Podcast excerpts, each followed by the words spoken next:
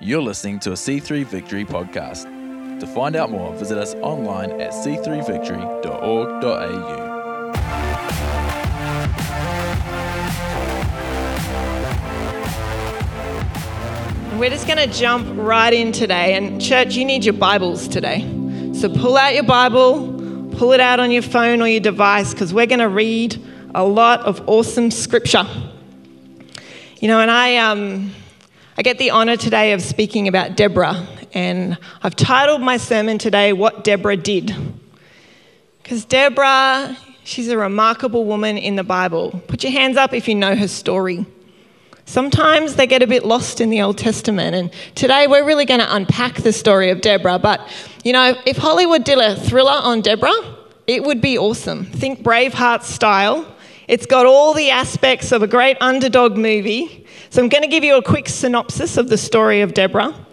So we've got the Israelites, and they are distressed, and they're completely oppressed. They've got nothing. And there's this powerful country, the Canaanites, and they are oppressing them. And they have this fierce commander of the army, Sisera, and their army is full of chariots. It says there's 900 chariots fitted with iron. And the Israelite army is decimated. I mean, they probably don't even have many spears between them. But there's always a but. God raises up this unlikely hero in this woman named Deborah. And with this, you know, William Wallace style stirring call, she calls the commander of the Israelite army and she says, Go, because God is going to deliver this mighty Canaanite army into your hands. And so they go, and here they are, the Israelites. So they're standing on top of this mountain with their bedraggled army, and they're looking down on this mighty Canaanite army.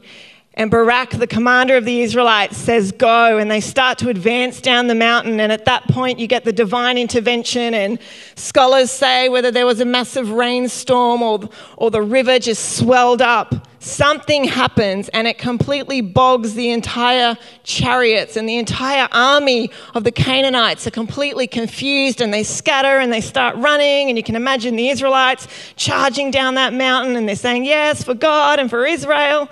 And they completely decimate the army. But the story doesn't finish there because out the back, Sisera, he escapes and he runs and he thinks he's finding ally in this um, in a tent. He's finding refuge and he goes into this tent and there's this unlikely woman. And she picks up a tent peg and a hammer. It's that story. Tent peg and a hammer, drives it through his skull, kills the commander of the army. Barak, the Israelite commander, comes along and she says, Look, your enemy's been defeated. And then they go on to overthrow King Jabin of Canaan, and uh, the Israelites are set free. So it's an incredible story. It would have everything you could imagine. And I was thinking as I was reading, you know, sometimes we read Old Testament stories like that. We read them for their entertainment value, but we don't actually look at the context that they're in and the entire revolutionary story that's happening all around it. That this little story and this woman plays an integral part in. And when we do that, we miss the heart of what God's got in this story for us. So we're going to really unpack Deborah today. So I'm going to help you find it. It's in Judges. So to find it in Judges, you're going to need to know your history. So we're going to go past Exodus and Leviticus and Numbers and Deuteronomy, because that's the story of Moses leading the Israelites. And then we're going to go past Joshua, which is when he conquered the promised land. He took the Israelites into the promised land. And this is where we find Judges. And it comes before the Israelites had kings. So before King Saul and King David, we're sitting in that period of history. So we find our Israelites in a promised land. But if you read the first couple of chapters of Judges, you realize very quickly that they are not in prosperity. And they are not in a good place, and they're not in this land that they dreamt about for so long, and that God had talked to them and said, I'm taking you to this land of milk and honey, it's going to be amazing. But instead, we find a very different story. So in Judges, we're going to start in chapter 2, and we're going to read Judges 2 10 to 11. Now, it will be up on the screen. So it says, After that whole generation, which is Joshua's generation, had been gathered to their ancestors, another generation grew up who knew neither the Lord not what, not, nor what he had done for Israel. Then the Israelites did evil in the eyes of the Lord and served the Baals. Now, Baal was the supreme god of the Canaanites, and then they had many other gods as well. And we've got to ask the question how could they follow God and see his miracles, and now we find them in Judges and they're worshipping the God of Canaan? And if, again, you've read the context of Judges and you flick back, you'll remember God gave very explicit instructions to the Israelites through Moses, through Joshua. He said, When you go and you conquer the promised land, drive out all the inhabitants, because if you don't, you will mingle with them, you will intermarry with them, and you will serve their gods. And what we find in chapter one is it's going through the conquest of the promised land for us, and it's talking about the tribes that are each driving out the uh, people that were in the land. But after every single tribe, we read things like the Benjamites, however, did not drive out, but Manasseh did not drive out. Nor did Ephraim drive out, nor did Zebulun drive out, nor did Asher drive out. They did not drive them out. Every single tribe conquered their land, but they did not drive out the inhabitants of the land. And God didn't say that to be a mean and a horrible God. God said that because He loved His people so much and He wanted them to stay true to their one true God. And so we find them in this place. You know, you don't wake up one morning and suddenly find yourself worshipping Baal. Little by little by little, there's this compromise, and you end up in this place so far from the culture that God originally intended for you. And so, this is where we find Deborah. She's in one of these cycles. And so, Deborah's story is in chapter 4. And it says, chapter 4, 1 to 3, it says, Again, the Israelites did evil in the eyes of the Lord now that Ehud was dead. Ehud was one of the previous judges. So the Lord sold them into the hands of Jabin, king of Canaan, who reigned in Hazor. Sisera, the commander of his army, was based in Harosheth Hagoyim. Don't judge me on my pronunciation today. There's a lot of words. Because he had 900 chariots fitted with iron and had cruelly oppressed the Israelites for 20 years, they cried to the Lord for help. Now, this is what we find in the period of Judges. It is this devastating cycle of there is peace, then there's rebellion, then there's oppression, then there's distress, and they cry out to God for help. God miraculously raises up a deliverer. He does a miraculous thing through the deliverer and frees the Israelites. They have peace, and then it starts all over again. It is a very depressing book to read if you read it from start to finish. And you've got to wonder why is it in here in this period of history, and God, what are you teaching us through this?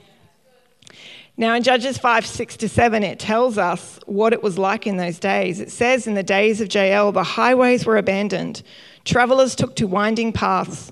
Villages in Israel would not fight. They held back until I, Deborah, arose, until I arose, a mother in Israel.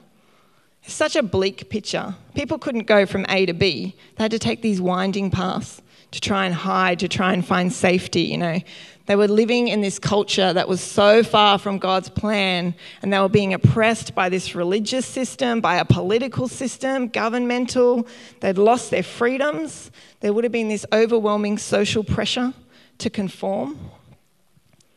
But Deborah, and this is what Deborah did. I wanted to spend some time talking about the context because this is the context that Deborah is in. But Deborah understood the times that she was in. Now, the culture around her is screaming one thing to her. It's, it's telling her that, you know, they're so far from God and there is no hope of ever returning to what they had. That's what the culture is saying. But we see that Deborah was different because she's not looking at things from down here. She's not looking at what she can see. But Deborah is looking in a entirely different realm. And we find Deborah, she arises in verse 4. We see now Deborah, a prophet, the wife of Lapidoth, was leading Israel at the time. And she held court under the palm of Deborah between Ramah and Bethel in the hill country of Ephraim. And the Israelites went up to her to have their disputes decided. She sent for Barak, son of Abinoam from Kadesh in Naphtali, and said to him, The Lord, the God of Israel, commands you Go and take with you 10,000 men of Naphtali and Zebulun and lead them up to Mount Tabor. I will lead Sisera, the commander of Jabin's army, with his chariots and his troops to the Kishon River and give him into your hands. Now we can read that and go, oh, that's a, that's a nice little story there. But that is an incredible thing to have happened in the context that Deborah was in. You know, all the way along, I get this kind of idea that the Israelites are complaining and they, they can't see anything past their own situations. But there's Deborah, and she's listening to God. And Deborah hasn't been defeated. She's not looking at the place that they're in and thinking there's no hope. Deborah instead knew God's story. It says she was a prophet, and it says, that she was leading Israel at the time. She was helping to resolve their disputes. But a judge in those times was, was not somebody, as in a judge that we would think of today, that only um, resolved disputes, but it was somebody who was a leader and a deliverer of the people at that time. And so Deborah was listening to God and looking at what was happening in the context of the times that she lived in. And I kind of wonder whether she was thinking or having a conversation with God about God, when are you going to do it?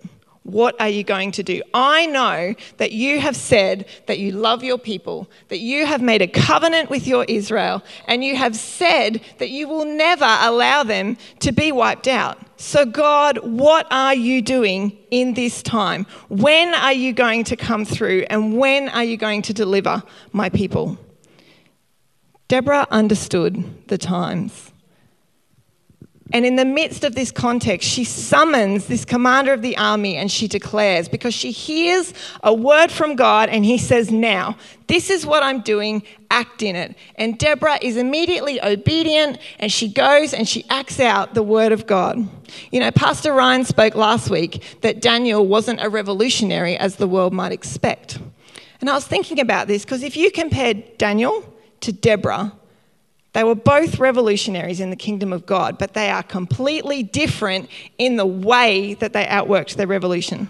So you've got Daniel, and he submitted to a kingdom and he demonstrated the power of God within that kingdom. But you've got Deborah, on the other hand, taking an army and completely overthrowing a kingdom and demonstrating the power of God through the defeat that way. They are both revolutionaries in God's kingdom, but the different, the thing about them was that they understood the times and they understood that church, it's God's revolution. It's not our revolution. It's not what we want to see happen, but it's God's. And from the beginning of time to now and stretching on from beyond us, He is outworking a revolution even though you might see freedoms being taken away now, and you might see that the world is getting worse and worse, and God, where are you? He is right in the middle of it, church. He is in control, and He is weaving this incredible revolution through everything that we find. And if his people would understand the times and be attentive to his word, he will tell you now, do this. This is how you act. This is what I want you to do. Sometimes it might be in the submission and the love. Sometimes it might be in standing up and fighting for what is right. But you have to know what God is doing. Because if we don't, then we go it alone. You know, church, our world is an incredible state of sin and darkness. And you might be sitting there saying, What revolution? Make no mistake, there is a revolution because our world needs a revolution. And it's not a forcible take over the world type revolution, it's a revolution of people's hearts. It is a revolution of love, but also it is not a passive revolution even though we are people of love and grace and truth and kindness, we are not people that are called to shrink back and not do anything. God has got places for us to act out this revolution. And you know, we can look at the Israelites and we can criticize them and say, oh my gosh, how did they not know? Look at this cycle again and again and again. But, church, did you know the Israelites did not have the Holy Spirit living within them? And they did not have this word of God that tells us from beginning to end what he is doing. I can't help but think if we're going to judge the Israelites, then we've got to look at ourselves. Because we have the Holy Spirit living in us, every single one of us. This is not just up to leaders or people that are really good with God. You all have the Holy Spirit living in you if you have accepted Christ into your life. And He will speak to you if you are listening to Him. And you have this Word of God that tells us exactly what He is doing and exactly what we are called to do. You know, it tells us how to live as revolutionaries. It warns us the very things to stay away from. Make no mistake, we are so like the Israelites in our culture. Just one step of sin at a time, and we end up in this place where we don't even see the revolution anymore. And we don't even see that we're revolutionaries. That's how quickly we can get swept up in a culture of just living and existing and not being who God has created us to be. You know, in 1 Chronicles 12 23, I, I love this that it talked about, says, These are the numbers of men armed for battle who came to David at Hebron to turn Saul's kingdom over to him, as the Lord said. And then down in verse 32, it says from Issachar, men who understood the times and knew what Israel should do. Now, this was the period of Saul and of David, and, and it was this time that God said, Now, now's the time. David's an incredible example of understanding the times. Now's the time. And here are these men who understood the times and knew what Israel should do. I kind of love that if you in, read in Judges, that Issachar is one of the tribes that joined with Barak to go and defeat King Jabin. I think they were men who understood the times and knew what they should do. And, church, we are called to be men and women who understand the times and know what we should do. That was Deborah's example to us. That is what Deborah did. And because she did that, she was right in the position to act when God said, Now. Now, what else did Deborah do? You know, Deborah is remembered as a revolutionary, and her leadership just dramatically changed everything for the Israelites. It changed their attitudes, it changed their religious following, it, it brought them back to God, it completely reformed their social world. And but I can't help but read this question and ask, can't help but read the story, sorry, and ask the question, how? How on earth did Deborah end up being a judge and a prophet in this time of history? If you think about the cultural context that she was in, women were not in leadership roles, whether they be spiritual leadership roles or governmental leadership roles, and yet we find Deborah in both of them. It is amazing. And how did it actually happen? What was it about Deborah? So, Deborah is the only female judge listed in the book of Judges. She is only one of five prophetesses in the Bible, and some commentaries will even go to say, and she did not have any significant male relationships that got her to any type of leadership that we know of that's actually listed in the Bible. And then remember in verse 6, I mean, we just read it, but she summons the commander of the army, and he comes to her, and she tells him what to do, and he says, that she's not, he's not going to go without her when we read on. So, how? How on earth is a woman in this time actually being able to do this? It's one of these questions we need to ask when we're reading the stories of the Old Testament because God has something in that for us. And I want to propose to you, church, that the reason that Deborah did what she did was because she didn't define herself according to the cultural and the social norms that she was in but she defined herself according to who God said that she was. She knew who she was in His kingdom, and because of that, she knew who she was in the world that she found herself in. There is no way that she could have risen to the positions that she was if she did not believe that that's who God had her to be, and she was not obedient with the things that God would have put in front of her. And if you think about what Deborah would have had to overcome, I mean, imagine a woman today rising to that level of leadership in the Middle East context. Don't think that Deborah just ended up being handed it on a silver platter because God said that that's who she was and everything just went sweetly for her.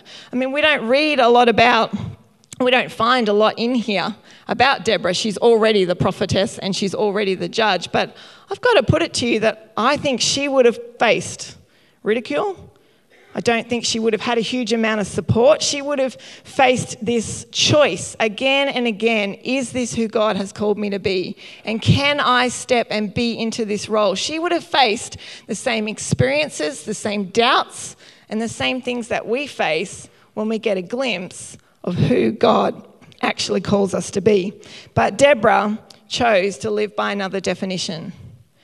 Church, as I was preparing this message, I really felt that there was something in it today about not being the label that the world puts on you and to have your eyes awoken to the fact that you are a revolutionary. And Pastor Janet spoke to me this morning and she said that she had this sense from God that He was just here saying, I see you, and I see you, and I see you, and I'm pleased with you. So, church, every single one of you, from my little seven year old daughter down here to the gaties that steadfastly come week in, week out, everyone in between, you are a revolutionary. That is who God created you to be. And you have to define yourself by who He said. And I kind of felt that as I was going to be saying this today, there was I saw walls flying up. And I saw previously soft hearts that are just being encased by fortresses. It was like you had me until now, Mel. That's all very well and good, but you don't know what I've walked. And, and I'm here to say God does. And it's real. And it's taken its toll. But neither is freedom impossible. And that's what God has for you. And He sees the things that has got you to where you are. But He wants to release you and free you. So I actually just want you to close your eyes. I'm just going to pray. God, I just want to pray for those here today that find themselves having walls coming up. When you speak to their hearts about who they are, when you tell them that they are more than what they see, that they are more than what the world says, that they are more than what their experiences have told them. God, I pray that you would be with them, comfort them, give them your compassion and your mercy, God, but rise up something in their heart that says, Enough is enough and the walls have to come down. Enemy, I declare that you are broken in the name of Jesus and you will not steal these people any longer, for they are sealed with the seal of heaven. They are your children and they are released and they are free in your kingdom. In Jesus' name, I pray. I want to encourage you that if something's in your heart today about that, don't do that alone. The enemy will come in and tell you that what happened today or that stirring you felt is not real. Get alongside someone. You need to find some accountability in that. Come and speak to a pastor. That's what we love doing. Talk to a trusted friend. Go and speak to a leader and start a journey of freedom because you are not defined by the world. And what Deborah did was she defined herself by the culture of God, by what he said that she was. And because of that, she was in this position that she was able to outwork this incredible revolution. You know, her conviction in God was so strong, and she made a choice again and again to live by that conviction of what God said. And that's why we find Deborah, this amazing woman, in this amazing story. But here's the great thing Deborah was a revolutionary, but it wasn't only her. You know, we're going to read some more of the story, and I want to propose to you that a revolution is not really a revolution with only one person, usually. It takes a tribe of revolutionaries to come behind a leader and to actually outwork a revolution. And that is what is remarkable about Deborah, because she didn't only have a revolution in her own heart, but she sparked this revolution in others around her, and that is what won this victory for the Israelites.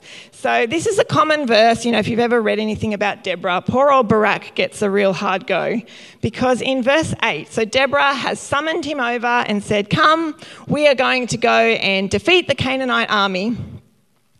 And he says to her, Barak said, If you go with me, I will go. But if you don't go with me, I won't go. And you know, again, we can be really quick to judge Barak here, but before we do, if you flick your Bibles, this is why we need to read scripture from beginning to end because you need to see all the connections that are in here. But if you read Hebrews 12, what's Hebrews 12? What's it famous for? It's like the hall of faith. And guess who's in there? No, Barak.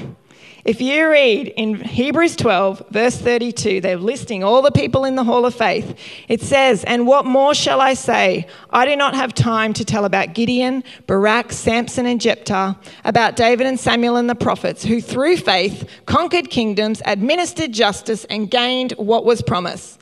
That is Barak. He is written in the Bible as someone who, through faith, subdued kingdoms, wrought righteousness, and obtained promises. This is the same Barak in verse 8 who said to Deborah, If you don't go with me, I'm not going to go. And then, if you read, we're going to read some more of the story because don't stop there. Don't pull out a theology from one verse without reading the end of the story. So, we're going to flick back to Judges. So, back in Judges, and we're going to pick it up at verse 9. So Deborah says, Certainly I will go with you.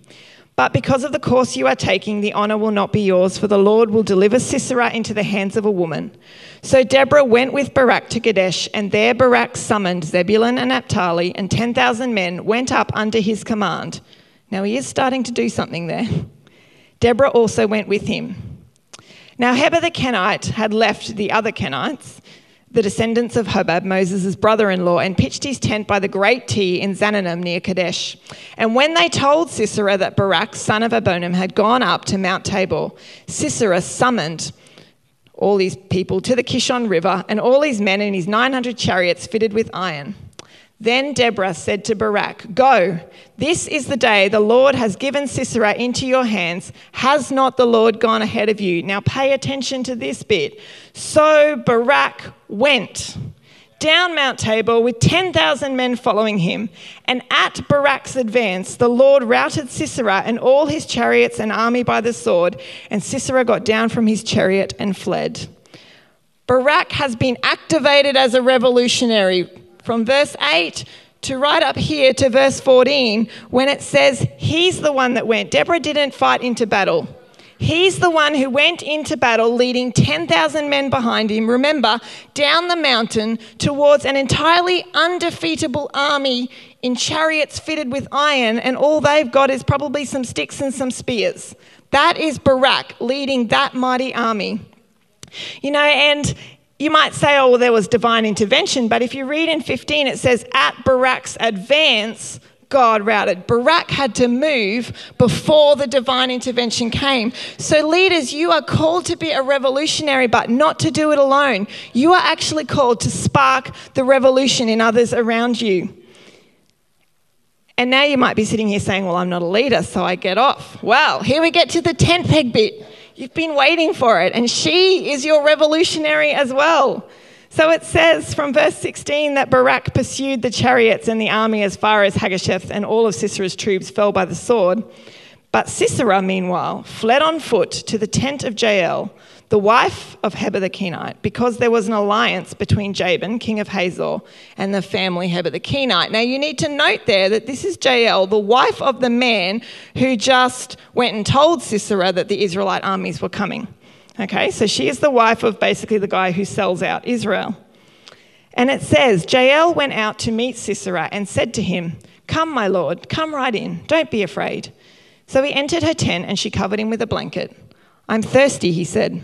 Please give me some water. And she opened a skin of milk and gave him a drink, covered him up. Stand in the doorway of the tent, he told her, and if someone else comes by and asks you, Is anyone there? say no. But, Jael, Heber's wife, I think God put that in there to remind you again that she's, this is the guy that sold out the Israelites, picked up a tent peg and a hammer and went quietly to him while he lay fast asleep, exhausted. She drove the peg through his temple into the ground, and he died. Just then Barak came by in pursuit of Sisera, and Jael went out to meet him. Come, she said, and I will show you the man you are looking for. So he went in with her, and there lay Sisera with the tent peg through his temple, dead. And on that day, God subdued Jabin, king of Canaan, before the Israelites. And the hand of the Israelites pressed harder and harder against Jabin, king of Canaan, until they destroyed him. Now, I've got a, this is one of those odd of God stories. I go, really, God? A tent peg and a hammer? Really? Like, what is this in the Bible? And I've never really looked into it much further until I have to preach on it. And I go, why? Why a tent peg and a hammer? But you know, what God's showing us in Jael, do you know she has, I think even probably as more scripture than Deborah actually gets in this part of the Bible. She did not lead an army. She did not rally any troops. She did not make any inspiring speeches. But it says that she won the battle for the Israelites because she defeated Sisera, the commander of the army. And with the Canaanite army without a commander, they were then decimated and they were overcome, and King Jabin surrendered, and the Israelites win the battle. Jael did the exact same thing that Deborah did. She understood the times, she knew who she was, and she won a revolution. Now, You've got to think about it from Jael's point of view. She is about to go against her husband and her entire family and everything that keeps her safe to defeat somebody that she's not even, she doesn't have an alliance with the Israelites anymore.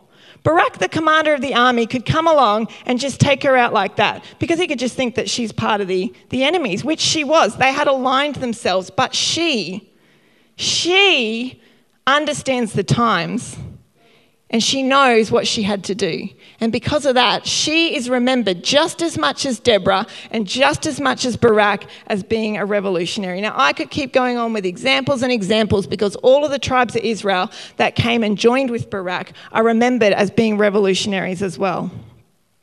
But the story of Deborah Church teaches us just how important it is that when we understand the times and when we know who we are in God, and when we spark the revolution in others, or we respond to the call of the leaders who are calling us to revolution, then we will outwork this incredible revolution that God is currently outworking. He is outworking this incredible revolution of love. He is wanting every single person in this world to know Him, and you know Him, and you have the very thing that they need. And He is showing you opportunities to say, Now, do this, say this, speak out, join together. He will tell you exactly what it is that He's wanting you to do. We all have a part to play, church.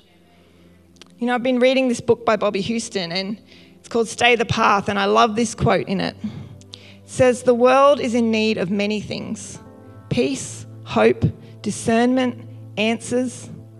But what this complex and wonderful world needs is a global church full of genuine Christ followers who have an ear to his spirit, ears that can hear the prophetic heart of God for his people. Church, we need to be a people that have an ear to his spirit don't look at all the things that are happening around you. Listen to His Spirit because He is telling you something.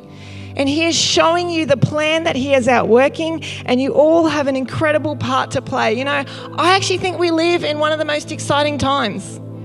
We're in these times where God is going to pour out His miraculous presence. He's going to pour out His Spirit upon us. We're going to prophesy. We're going to dream miraculous dreams. We're going to see floods and floods of people come into His kingdom. Church, if we're awake and we're listening for it, you will be a part of it. Every single one of you. Can I encourage you about that? And for some of you sitting here today, you might say, Well, I don't know this God, and I don't know this revolution. But something might be sparking in your heart to get to know Him because He loves you and you have always been a part of his revolution. He just wants you to come and join the team and to say yes and to accept the fact that when his son Jesus died on a cross for you, that that gave you freedom it gave you eternal life and it set you on this whole new path where you are on this side of love, incredible love. Thanks for joining us for the C3 Victory podcast. We would love to see you at one of our services. To find out more, visit us online at c3victory.org.au or check us out on Facebook or Instagram.